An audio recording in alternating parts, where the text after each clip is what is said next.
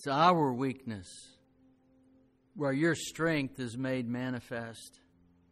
Father, we look to you. We look to you to encourage, to build up, Lord, ultimately, Lord, we, we desire to see your face in glory. We de- desire to hear your words. Well done, thou good and faithful servant.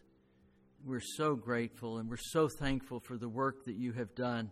And as we approach in this week the celebration of the birth of your Son, Jesus Christ, may our praise reach you every moment of every day. Through Christ our Lord, we pray. Amen. Please have a seat. So, for some of you, this will be ancient history. For others, it will be that was just yesterday. But uh, John Lennon once proclaimed, he said this this is a quote Christianity will go, it will vanish and shrink. I needn't argue about that. I'm right, and I'll be proved right. We're more popular than Jesus now. I don't know which will go first rock and roll or Christianity. Jesus was all right, but his disciples were thick and ordinary. Voltaire once proclaimed 100 years from my day, there will not be a Bible on earth except one that is looked upon by the antiquarian curiosity seeker. Yet, in an ironic twist of providence, within 50 years after his death, the very house in which he once lived and wrote was used by the Evangelical Society of Geneva to store Bibles and gospel tracts. Captain Edward Smith once proclaimed, I cannot imagine any condition which would cause this ship to founder. I cannot conceive of any vital disaster happening to this vessel. Modern shipbuilding has gone beyond that. Moreover, one of the crew members of this ship answered a passenger even as the ship was sinking. God Himself could not sink this ship. In 1912, the Bishop of Winchester said these words in a sermon marking the end of the RMS Titanic.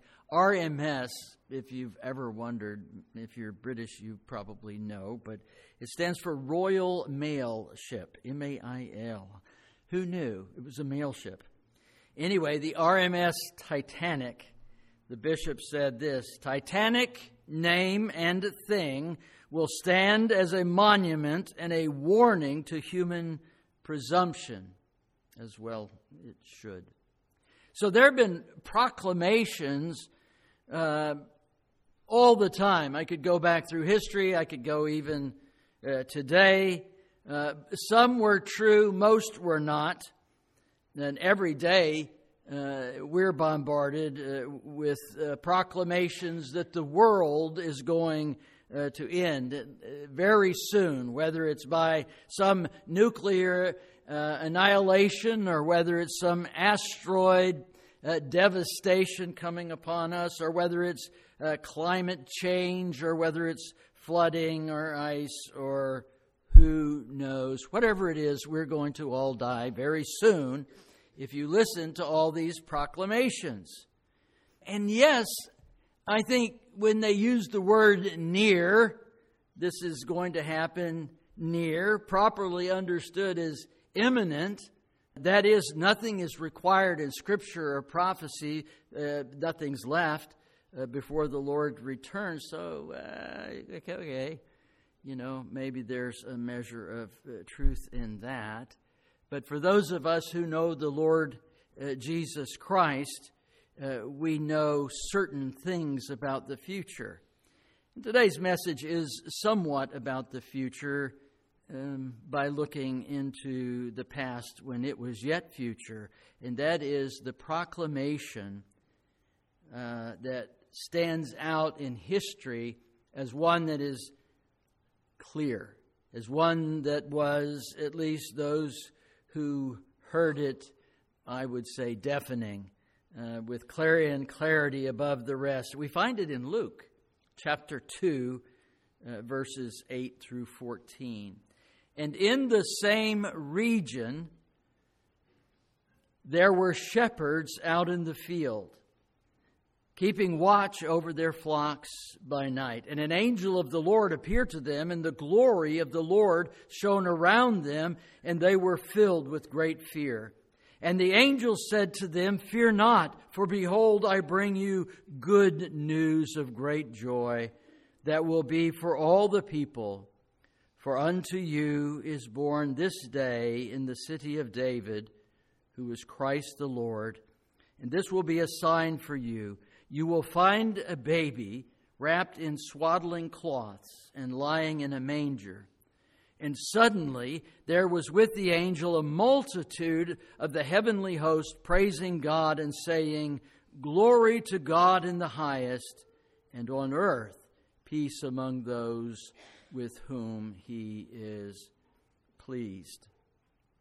The first Christmas, in, uh, in many respects, is not dissimilar to Christmas today.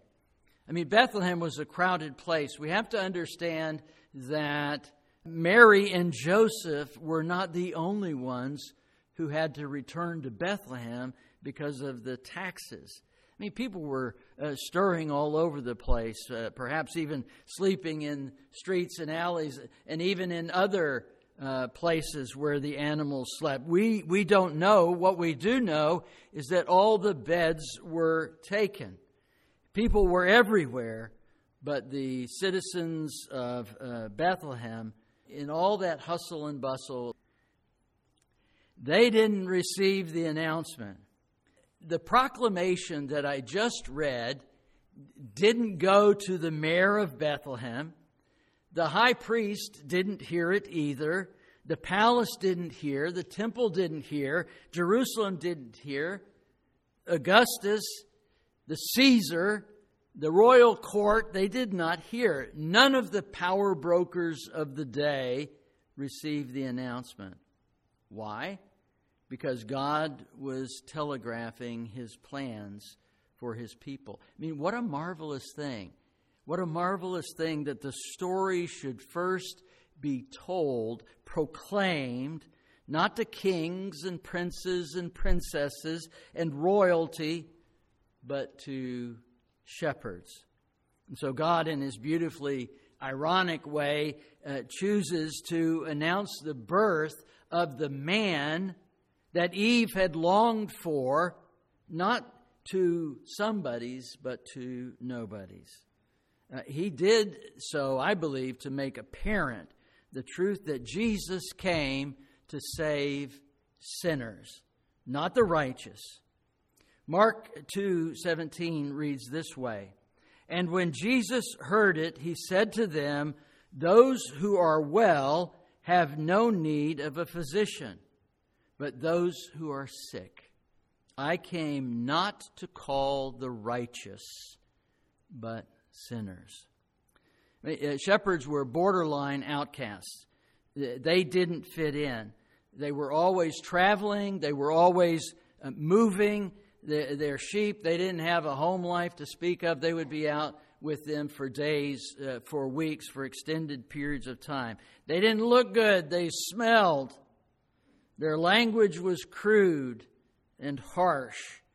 They were uneducated, they were unsophisticated. And not only that, but the worst part of it, I think, at least for the Jewish people of that day, is that their very job did not allow them to be ceremonially clean. They were almost always ceremonially unclean. I mean, and in Jewish tradition, in order to fully participate in the religion, and the faith, in the way that it operated, You had to undergo certain rituals, attend festivals and, and services to be considered clean and acceptable to God. But because of their work, because of their handling of the animals all the time, because of the difficulties with that, they could almost uh, never be ceremonially clean. Therefore, it was rare when they got to the temple uh, mount, and then when they were even there, they were overlooked. We have to understand they were outcasts in society. Uh, we don't see that as much here, but it's nevertheless uh, something that I, mean, I, would draw your uh, mind to an example of it if I could find one, but we don't really have uh, that so much here in this in this country. But there were those who were literally uh, outcasts. They weren't to be part of polite society. Uh, they also seemed to prefer lives of solitude more than others. They were they tended to be outsiders, and God made this announcement, this proclamation uh, of His Son's birth to uh, to people who were considered uh, outcasts. They were overlooked, and they were outsiders. This is an amazing thing. They were not among the socially privileged. Uh, they didn't uh, meet the standards of, of religious uh, elite. Here's the point God's proclamation came to those who were separated from society at large so that all could hear the good news, not simply the privileged. This came to all people this didn't come simply to those who had uh, wealth and power and influence.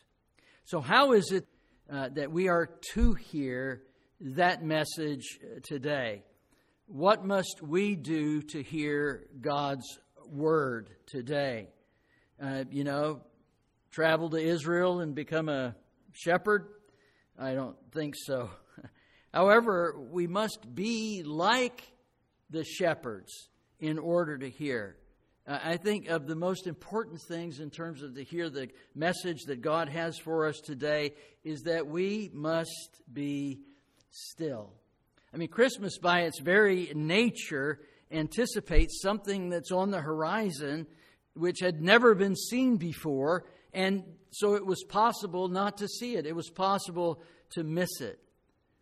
So we need to, as the shepherds did, we need to sit, we need to linger, we need to tarry, we need to ponder, we need to wait. And to behold, like many of you, you understand this can be a busy time of the year. So much so uh, that in the hustle and bustle of the season, we could barely have time to think. I mean, just yesterday, so Barbara and I are out. We went to uh, what is it, Pecan Grove. And so we're driving around looking at these just wonderful, uh, wonderful lights. Some of them are so uh, beautiful. But at the same time, if you slow down just a bit, somebody's right on your bumper, or they're flashing their lights, or they speed around you like maniacs because there are people walking and it's, it's like, whoa, can you not pause for just a moment? I mean, really, seriously, just chill for a bit. And, and I, I, you know, I think grocery stores and shopping centers and all that, not much different. And, and perhaps uh, work uh, for you may uh, be the same as well. I mean, and then to top it off, there are scares. There are health scares, there are financial scares, there are relationship issues, there are all manner of things that are always with us this week, not excluded. Christmas Day, not excluded. They're always with us. And yet, what God wants us to do is to wait patiently, to be still to allow a, a calmness to flood our uh, souls because something important is about to happen. Psalm 46:10 reads, "Be still and know that I am God." Like the shepherds, we too need to refrain from an overload of activity. What we need to do is find a place of quiet. I mean, uh, Christmas, by its very nature, comes packaged with a lot of noise. It's everywhere. Music uh, playing, bells ringing. If you're a Dallas Cowboys fan, sorry, you know, Elliott jumping into the Salvation Army kettle. Uh, the only way to move away from all this noise is to find a place of quiet. And so I'm reminded of the song Silent Night. Listen, listen to the words Silent night, holy night, all is calm, all is bright. Round yon virgin, mother and child, holy infant, so tender and mild, sleep in heavenly peace. Sleep in heavenly peace. I mean, that's what we all want to experience, right? Don't you? Silence, calm, peace, restful sleep. At the beginning of uh, this message, I mentioned a truly despicable quote by John Lennon, the man who wrote Imagine. And some of the lyrics of that are Imagine there's no heaven. It's easy if you try. No hell below us.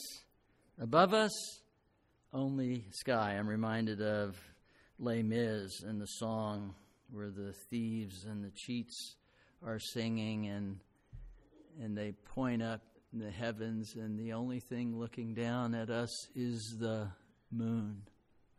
Just the harvest moon. Now, to some people, that's an anthem. Uh, to others, it's something quite different. John wrote that song in 1971. And so, for those of you who are interested in this sort of thing, he actually acknowledged later that the song and the inspiration for the song and writing the song didn't come from him, it came from Yoko Ono. Actually, he said it came right out of uh, Grapefruit. Grapefruit was a book of poetry that she had written in 1964. He said, I found this a uh, quite interesting. Another quote from him.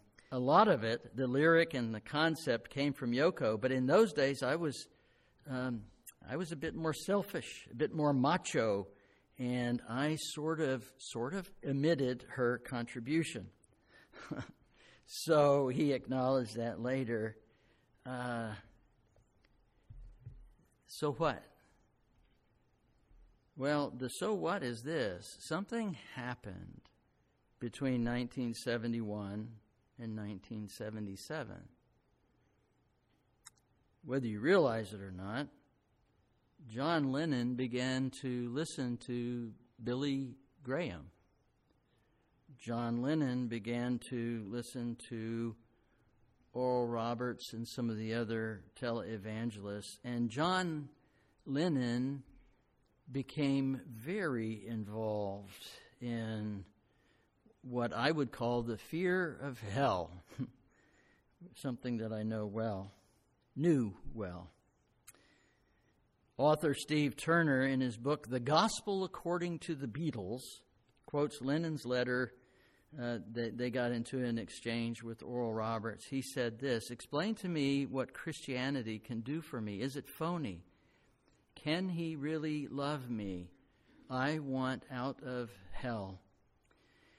And so in his reply, Robert shared Jesus' invitation to everyone to come to him and his promise that he would give them rest. Roberts continued in his letter You said, John, that you take drugs because reality frightens you. Telling him Jesus, the true reality, is not hard to face. Remember, as you open your life to Jesus, He will take away fear and give you peace. Now, the interesting part of all this is that a short time later, John Lennon told his close friends that he had become a born again Christian. He even wrote Christian songs, none of which you've ever heard. but you can find the lyrics to them. One of them entitled Amen, which was a musical version of the Lord's Prayer. In 1977, on Easter Sunday, Lennon and Yoko Ono went to Easter services and they attended church. Did he trust Christ? He claims to have done so. Regardless, what he did do in print, and not just to telling to his close friends, is that he apologized for the statement that he had made about Christ. Three years later, you all know that he was murdered. Roberts hit the nail on the head. Lennon wanted peace. I find that's the central thing to the coming one who we celebrate on Christmas Day. Glory to God in the highest, and on earth peace. And on earth eh, peace. The proclamation was this that while all kings were once babies, only one king became a baby. And so God demonstrated that He loves you and me, regardless of our station, regardless of our birth, in order to bring us peace. Peace with one another and peace with our God. I'll close this part of our time together with a poem. It was popular some years ago, but uh, even now it may be new to some of you. I, I don't know. James Allen Francis wrote it in 1926. He was born in an obscure village, the child of a peasant. He grew up in another village where he worked in a carpenter shop until he was 30. Then, for three years, he was an itinerant preacher. He never wrote a book, he never held an office, he never had a family or owned a home. He didn't go to college. He never lived in a big city. He never traveled more than 200 miles from the place where he was born. He did none of the things that usually accompany greatness. He had no credentials but himself. He was only 33 when the tide of public opinion turned against him. His friends ran away. One of them denied him, and he was turned over to his enemies and went through a mockery of a trial. He was nailed to a cross between two thieves, and while he was dying, his executioners gambled for his garments, the only property he had on earth. When he was dead, he was laid in a borrowed grave through the pity of a friend. Twenty centuries have come and gone, and today he is the central figure of the human race. I am well within the mark when I say that all the armies that ever marched, all the navies that ever sailed, all the parliaments that ever sat, all the kings that ever reigned put together have not affected the life of man on earth as much as that one solitary life. So now we transition from a sermon about proclamations to words of recognition. As you all know, Dan and Laura will be leaving us on January the 1st, mere days from now. And it is, uh, and so it was that the elders thought that that uh, we should take a few moments to recognize them, give them opportunity uh, as well to offer thanks to God uh, for their presence among us the last four years. Dan and I go way back. Uh, we first met at Dallas Seminary in 1981. Uh, we had common goals for the future. Children close in age, uh, we became fast friends. Dan's wife at the time, uh, Beth, had a true servant's heart. We'll never forget the time uh, when she found out that we were sick. We were both sick. She came over to bring us some food. And as soon as she saw our state, she said, she insisted on taking our four month old, two year old, and four year old daughter home with her until we got better. And as we both juggled family and school and work every day, uh, getting seminary through seminary was not was not easy. As I painted houses and hung wallpaper, and Dan worked on a dock, Uh, but both of us were very successful at cramming uh, four years of seminary into six. And uh, so we have a graduation picture in the office. We're see if you can, if you ever care to, you can go there and look. And we're we're both there in the back, way in the back. After graduation in 1987, we went our separate ways, but we we managed to stay in contact.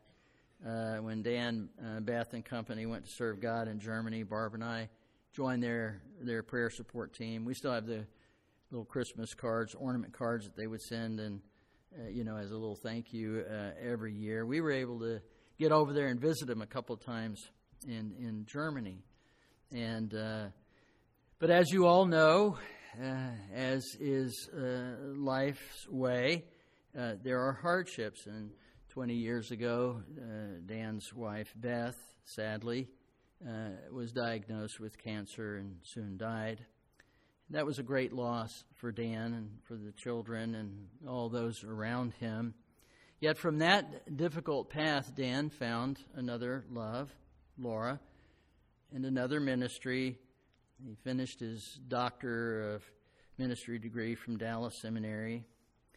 Um, Laura has a servant's heart, and uh, she too, having served as a missionary in in uh, German area, Europe, uh, Europe, they had a lot in common. And so after their marriage, they uh, Dan pastored several churches from, I think, from New York all over to Kansas, and uh, he had a has a passion for teaching Scripture, starting churches, and uh, discipleship.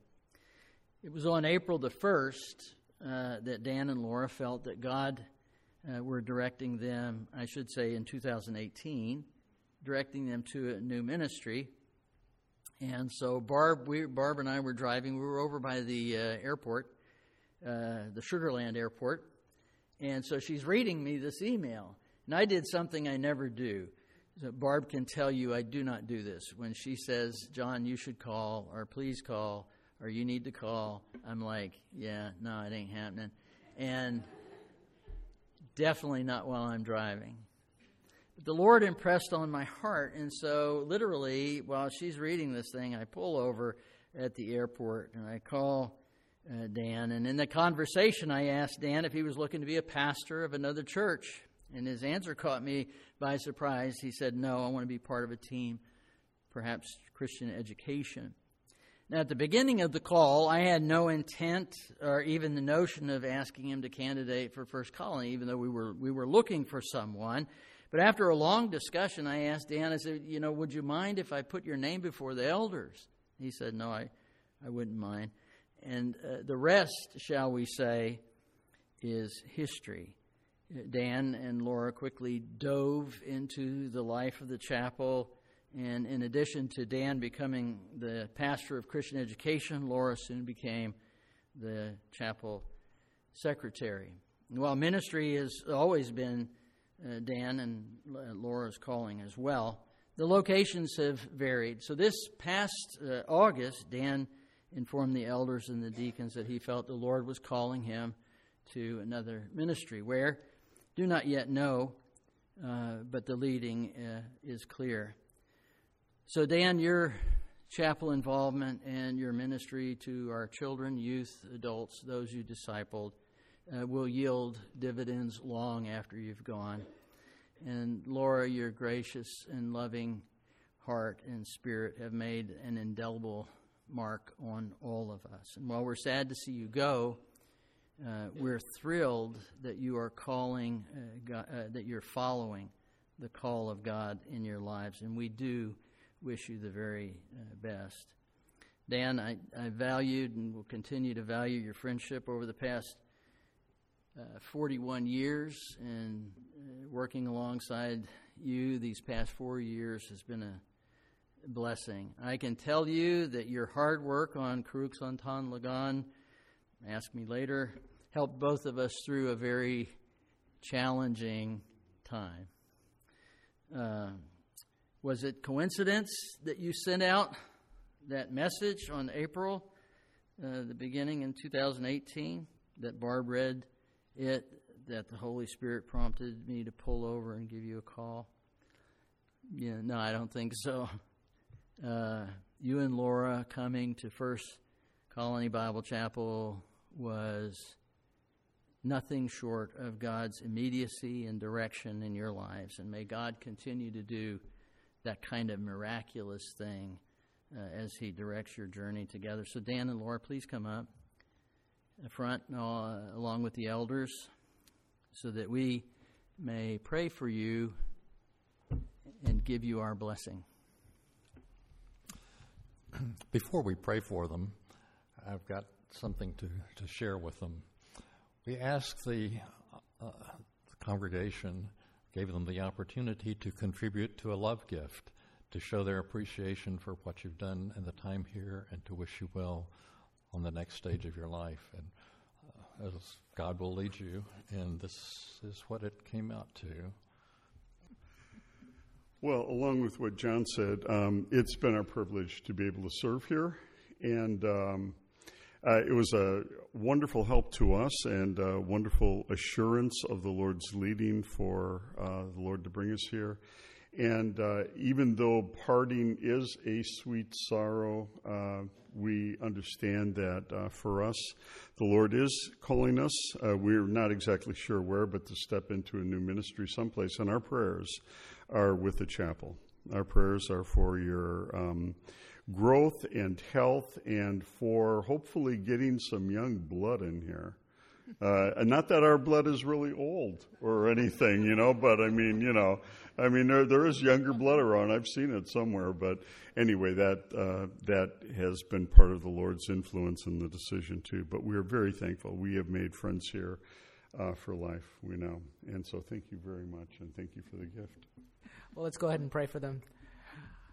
Our God and our Father, we thank you that you are the one who supply laborers, and uh, and certainly uh, when we think of Dan and Laura, that thought comes to mind. They have diligently worked for the blessing and the benefit of the folks here at First Colony Bible Chapel. We are so thankful um, for the time that we had with them, as brief as it was, and for all of the the connections that they've made, all the lives that they have enriched uh, during the time of ministry here.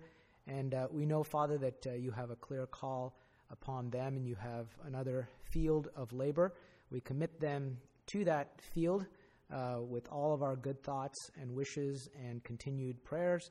And uh, we just ask them, Father, that you would uh, continue to make them fruitful, even as you have made them fruitful, that they would find a field of endeavor uh, that is uh, according to your will, and that you would uh, allow them to continue to bless and minister to that to others, even as they have here. We commit them into your safekeeping, and just ask that you would watch over them and ask these things in Jesus' name. Amen.